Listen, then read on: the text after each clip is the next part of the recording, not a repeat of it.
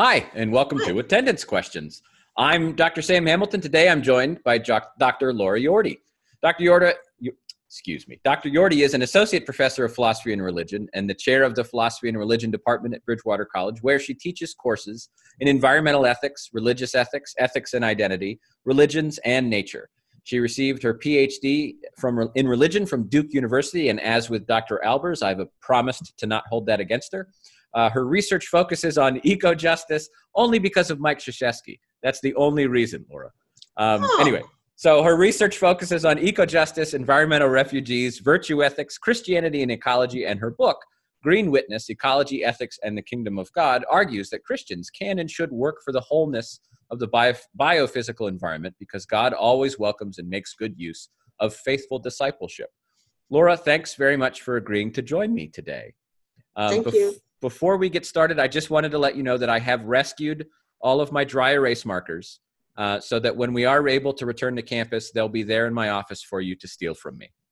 Do you know that one of my summer projects is to figure out a chic, well, somewhat chic carrying system for dry erase markers? Oh, nice.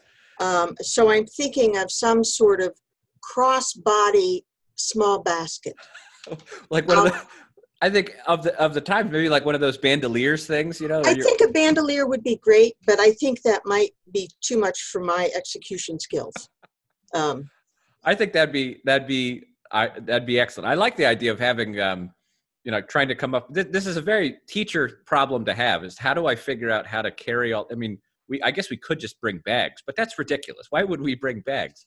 But yeah, I like well, the idea. I have done a sort of little tiny gift bag, but that just looks silly. Um, you know, I have enough silliness going on. I don't need to add to it. All right. I, well, and I like, uh, of course, once we get this problem figured out, they will have replaced all of the whiteboards with some other surface that we have to write on. I'm That's sure. right. Or we'll be in enough um, financial stability so that they can leave the markers in the room for us. Yeah, well, uh, you know, I've been fetching a pretty penny for the ones that I've been stealing from that room on the on the black market there. You know, I I, I steal them from you and I sell them to Nancy. So. Um, oh, okay. that works. Uh, yeah, yeah. There you go. Well, we could set up a little a little uh, um, some type of, of, of, of dry erase marker and and chalk uh, uh, black market undercurrent for the for the, all of our Bowman Hall uh, colleagues and whatnot. You know, we got to go to. I did get some really nice chalk the other day. And I can give you the hookup if you need it. So. I have asked my students toward the end of the semester if any of them have interesting ideas for what to do with chalk stubs, and no one has come up with them. I know crayons, you can melt them together and do stuff. I don't know what you can do with chalk. I think that you could, you maybe we could grind it up and give it to um, the the gyms on campus because I think you know as somebody I lift weights and so you always chalk up your hands before you you you go and you hit the you know pick up a barbell or something like that. So maybe we could do that. Maybe we okay. Could. well i have a kid who's a weightlifter so i'll just pass them to him. Yeah there you go. Yeah good. Oh well look at that solving problems. So uh, so laura one of the big topics of your work and i was as, as i was doing my research this I, I came across a term that i had never seen before and i'm very interested in it is green discipleship. Oh. Like i said i hadn't heard of this term before and i'd like to know more about it. What is green discipleship and why is it important okay well um, you probably haven't heard it because I basically made it up. Cool. Um, and what I mean, different people have different terms that mean roughly the same thing. That is, that to be a faithful Christian includes being faithful to God's desires for the universe and the planet on which we live. So discipleship is not just a matter of your relationship with God, your relationship with other people. It's also about your relationship with the biophysical community that we live in. Um, and discipleship is a term that catches the ear of a lot of Christians because they understand disciples, who the disciples were, what it means to be a disciple. So this is a way of kind of hooking that into um, a somewhat enlarged understanding of the good life. Is it? I mean, so so there's an obligation in in the concept of of dominionship and of of sort of having dominion over the, or is is that? I mean, is this is this coming from from from scripture? Or is this It something is that you- coming from scripture, but one of the interesting things is that there are lots of places in scripture that talk about human relationship with land, human relationship with creatures. Oh, you've gone black. You're, I know. Oh, okay. Sorry. That's I fine. We can still hear you just fine. I bumped my keyboard there. Oh, okay. Um, but the one that gets so often seized upon is that little bit in Genesis. And of course, the word dominion. So there are a couple of things to respond to contextualize that. One is to pull out all the other places in scripture that talk about um, humans and land being both in subject to God, um, and that the term dominion, that that whole little section of verses really talks more about tending than ruling.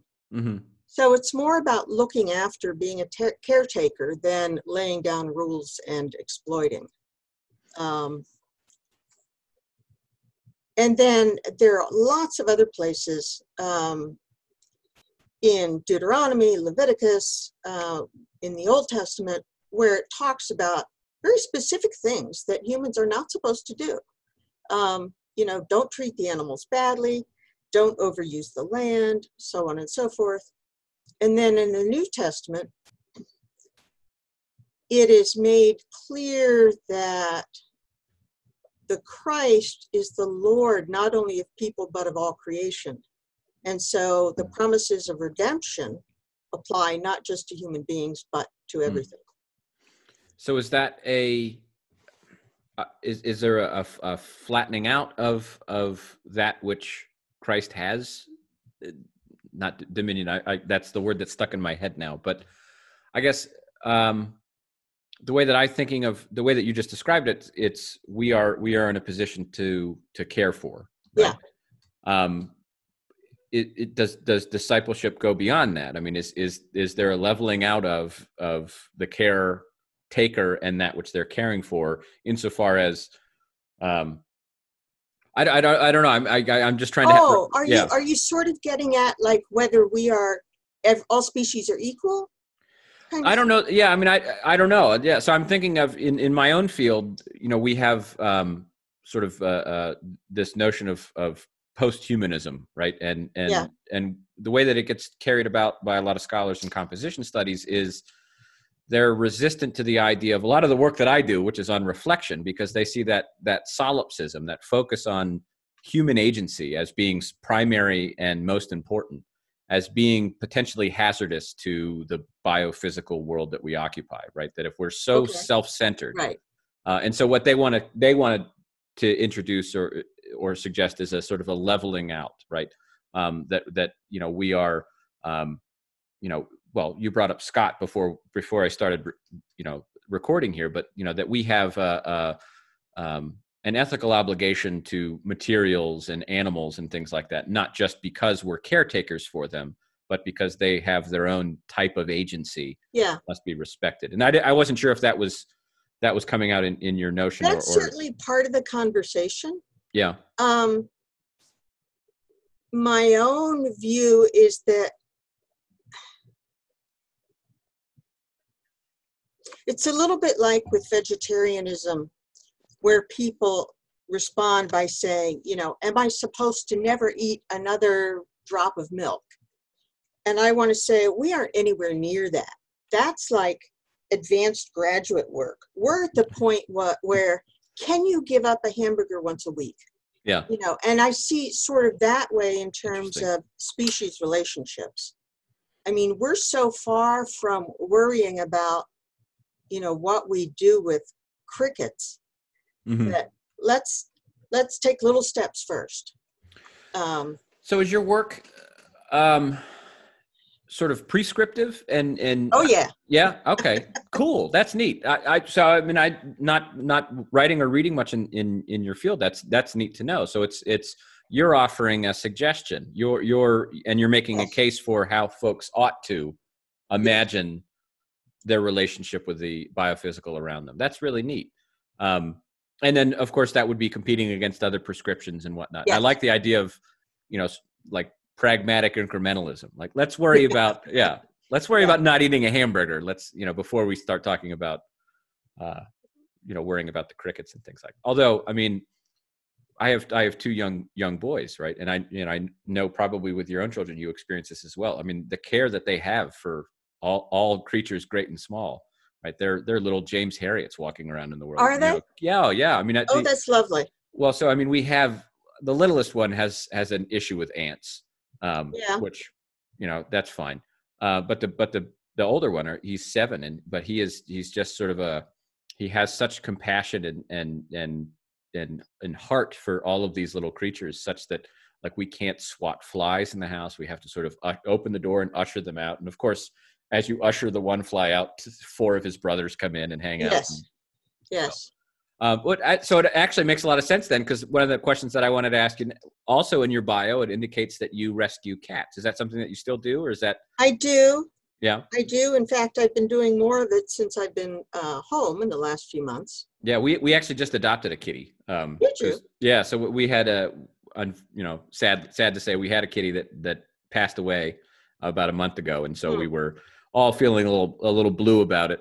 Um, and so we ended up just uh, you know adopting a kitty. And I tell you what, yeah, it was hard. We had to go to uh, Highland County to to find a kitty that was we were able to adopt because the well we wanted to get a kitten because we have another we have an adult cat Yeah. and we thought it would be easier to introduce a kitten Yeah. adult cat than to true. introduce another and plus you know plus the boys wanted a kitten right Yeah, they they, right. did, they weren't they weren't content with these these boring old adult cats where they just Yeah. sit around they wanted something that was but so where do you fall on the great uh, cat dog divide are you uh, are you staunchly a, a cat person or do you do you have love in your heart for both both creatures I I reject many binaries, and that's one of them. Okay. Um, I am I'm less experienced with dogs. My dad was deathly allergic to dogs. Um, I would happily have dogs in the house. We had one, and she had a pretty awful, lengthy end of life.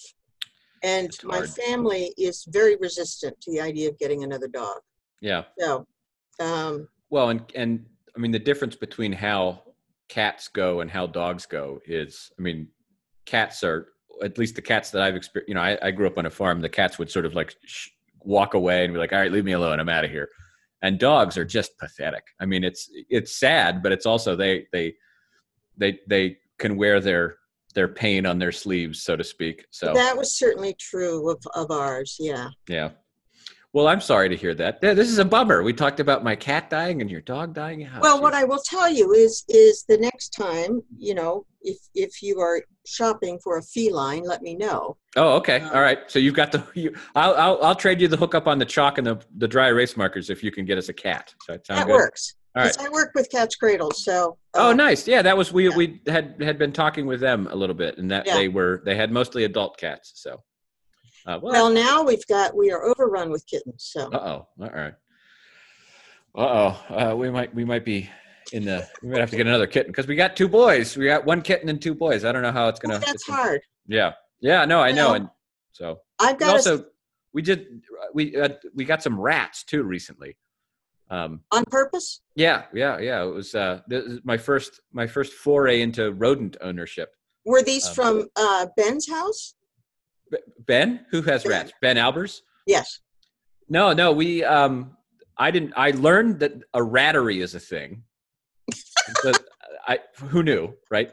Um, and so we we found a rattery, and we uh, they had they had a litter of rats. Uh, so we got their little. They were teeny tiny little baby rats, and they they get big pretty quickly. But they're just sweet as sweet can be. You wouldn't expect it.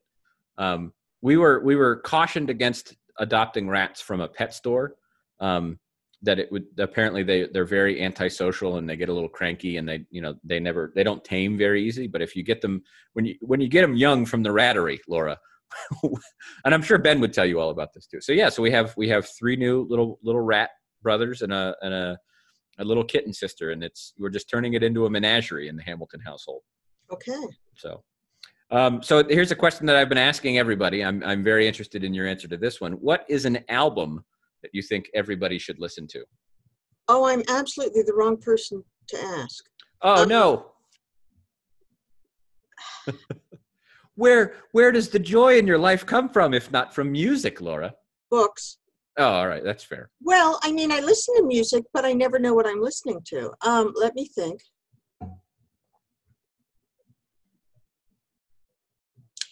There was a group, I don't even know if they're still in existence, called Zap Mama. Okay. Zap Mama. All right. Zap Mama. And uh, their stuff was really cool and very different and sort of African. Nice. Um, Cool. so- all right. I'd go for that. Um, I also like Chanticleer, which is a, a gay men's a cappella group. Nice. Cool. These are, I like the fact that I've asked that question now of all of the people that I've talked to. Nary a one of them has given me anything close to the same answer. A couple of people like, you know, and it's just, I love, I love people who, whose, whose life is lived in their minds because they, you know, I, I feel like if, if, if we do listen to music, it tends to be all over the place. So it's great. So, um, are you familiar, given your your background and, and your role in the philosophy and religion department here, and your background and experiences with uh, uh, with ecology and ethics, are you familiar with Donald Davidson's Swamp Man philosophy problem? Um, I know the problem in um, the ship version. Okay, yeah. So the the the ship of Theseus version. So that's one of my. I like to to tell that to my students, but you know, I figured the Swamp Man might be. Uh, uh, uh, better better suited for you. I'm gonna I'm gonna lay it out, and then I want to hear your thoughts on it. Uh, suppose I go hiking in the swamp, and I'm struck and killed by a bolt of lightning, and at the same time, nearby in the swamp, another bolt of lightning spontaneously rearranges a bunch of molecules such that entirely by coincidence they take on exactly the same form that my body had at the moment of my untimely death. This being, whom Donald Davidson terms Swamp Man, has, of course, a brain which is structurally identical to that which I held, um, and will thus presumably behave exactly as I would have. He will walk out of the swamp, return to my office at Bridgewater College, write the same essays that I would have written, interact like an amicable person with all of my friends and family, interview colleagues on Zoom, and so forth. So, is Swamp Man the same as me? Is it are are they identical beings? Do does the new you remember being the old you? So if it was That's Locke's question. Right, right. So I don't know. So if it's if looking at the language now, the, the language is from Donaldson's essay. It says instantaneously and spontaneously. So at the same at the same moment. So I wouldn't have a memory of that moment, right? Because it would be it would be a moment, and so I But- guess I wouldn't know. I would just be suddenly in a different part of the swamp. Okay.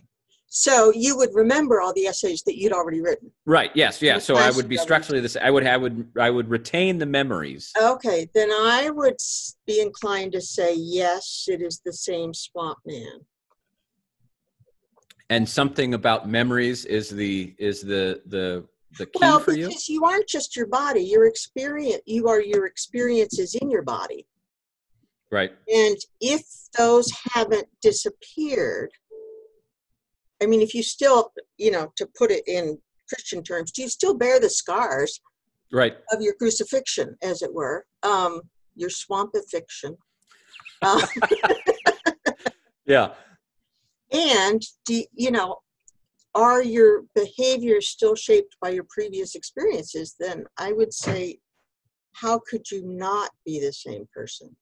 that's that's humean almost it's a bundle of Yeah. of It is, although Hume would say, no, you're, I think he would say, you're never the same person. We just Right. attribute that to you. you Now, remember there's a, there's Yeah, a go ahead. documentary called, hmm, I forget, um, about a British guy, young British guy, who completely lost his memory on the subway one time hmm and ended up in the well first the police because nobody knew what to do with him and then the hospital and then it took a long long time for anyone to figure out who he was. And it seemed to become the sort of theory was that he'd had such a traumatic reaction to the death of his mother which had Mm. just happened that he just went into whatever it's called tra- traumatic amnesia. Hmm what's interesting is that in the documentary it becomes clear that his personality is different Hmm. and he i mean he doesn't remember the old him at all but family members once they finally find him they say yeah he's a different guy Hmm. Hmm. and so even though there wasn't any other kind of brain injury something you know that's a question is he the same person Yeah. because he doesn't have the memories. He has what I think they call operational memory. He can still do the stuff he could do, Right. but he doesn't remember that old family. Does he have memory back to the point when he lost it? So No. can he no? So it's so he has no ability to to generate new long term. Um, no, I think now he can, He can't. Okay, but everything prior to that event is gone. interesting. And is that a phys- was there a there a, an attending physiological change like to the structure of his brain, or was this Um, at some it- point, he just said, "I'm tired of being tested by doctors," huh? and quit. Huh. They kept sort of, you know, because it was so such an interesting case. They kept trying to figure things out, and he just ultimately said, "You know, I'm not unhealthy. I'm walking away." I wonder if that might have contributed to the newness of his new personality. You know, because because presumably the oldness of his old personality would have been not one that was tested all of the time and poked and prodded and asked to remember things. That's a good point. Well, and that's that's the the what is it? uh Heraclitus, right? Heraclitus, Heraclitus, the Heraclitus. the the steps in the same river twice. guy?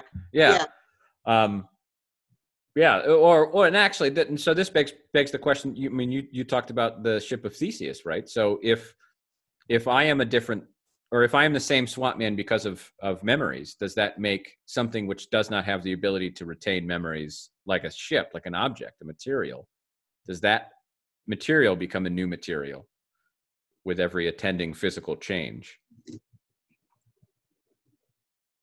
Like like does does the yeah sorry go ahead the identity of a ship is just a label we put on it. I don't know that a ship really has an identity of its own. what about all right so whatever this guy's name was in the in the documentary we'll Yeah. call him, we'll call him jim right Okay. jim has a ship right and then he loses his memory totally for for this. Oh, this here's another album for you. Lyle Lovett. okay uh, yeah If I- if, i had a horse pony, yeah i'd ride it on a boat I'd ride yeah my pony on my boat. There you go. Good. All right. Well, I, we're getting far in the weeds here. I don't know how many philosophy problems we can stack on top of each other. So, uh, all right. Well, your turn. You asked me a question, and it can't have anything to do with swamp men or boats or Lyle Lovett because I don't have the hairstyle for Lyle Lovett anymore. Didn't he have that like pompadour? Yeah. Yeah. Um, what kind of what do you like to read for fun? in this well so i have i have seasons of reading these days um, right now the summer seasons i always read biographies and histories i like big Wow. monstrous you know so i i, I just well l- read or listen to i just finished listening to um, a biography on franklin and eleanor roosevelt Hmm. um, and now i have an answer to my question who was my favorite president it was eleanor roosevelt was my favorite president that she was awesome um, he was pretty awesome. yeah, I mean, just uh, so it was the the Doris Kearns Goodwin biography of the two of them. I think it was like No Ordinary Time, but it was Mhm. excellent. I str- I highly recommend it. Is that the one on which the PBS series is based? I didn't know there was a PBS series. It probably Oh, yeah. would be. Yeah. It's called Eleanor and Franklin, and it's been running recently, but I never managed to get it in order. So it's always a little confusing. Well, you know how it's going to end, and you know.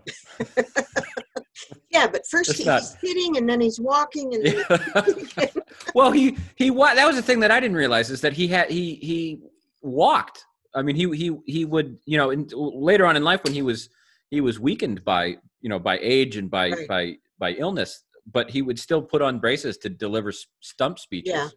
And I thought that was fascinating. You know that there was this, uh, uh, you know, they were taught they were in the in the biography they were talking about a moment where he it was one of his his addresses in front of the joint sessions and and he he sat he it was in, in a wheelchair and he was wheeled up onto a little dais and it was the the first time in his presidency and it was like three quarters of the way through his third term where he acknowledged his his disability and it Yeah. was this huge moment and he got a huge ovation for it and and he did it in sort of this this disarmingly charming way which apparently was so that was i mean i knew i knew franklin delano roosevelt occupied a space in my brain as this larger than life person and eleanor did as well um, but to to sort of to get the details of their relationship I, I told my wife i said if we ever go into politics which of course we can't um, if we ever go into politics i want that that type of relationship with, without all the affairs without all the tawdry you know we just you just be a good instigator or so. Yeah right. Yeah. but um and then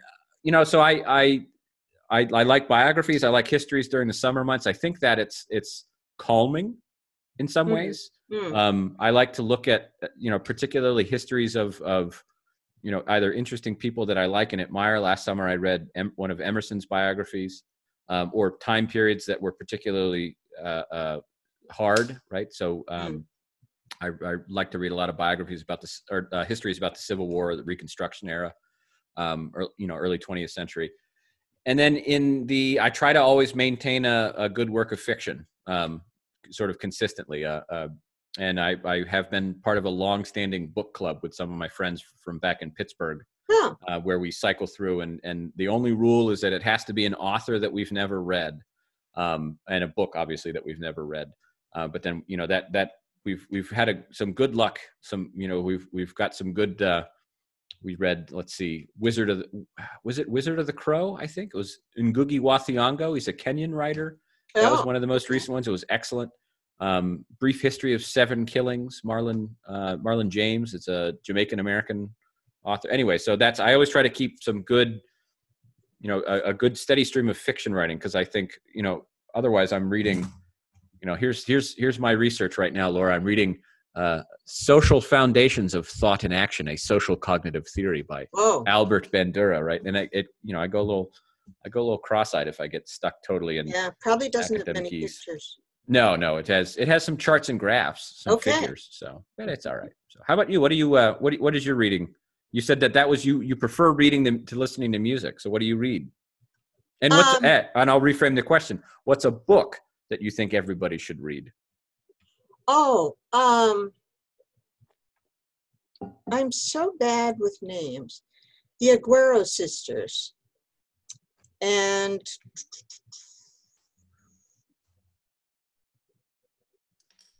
the author is Cuban American, and it's a book about two sisters who were separated in the Cuban Revolution Oh, cool. and then are eventually reunited. And it's a wonderful look at sort of the contrast between a society where um, in Cuba, you couldn't buy anything because there was nothing to buy. In Mhm, America, there's everything to buy except only if you have money. Mhm. And then also conflicting understandings of um, biodiversity and abundance, and Mm. it, it's plus it's got magical realism, and it's just Nice. it's it's it's oodles of fun. Nice. So I'll have to remember the author and send it to you.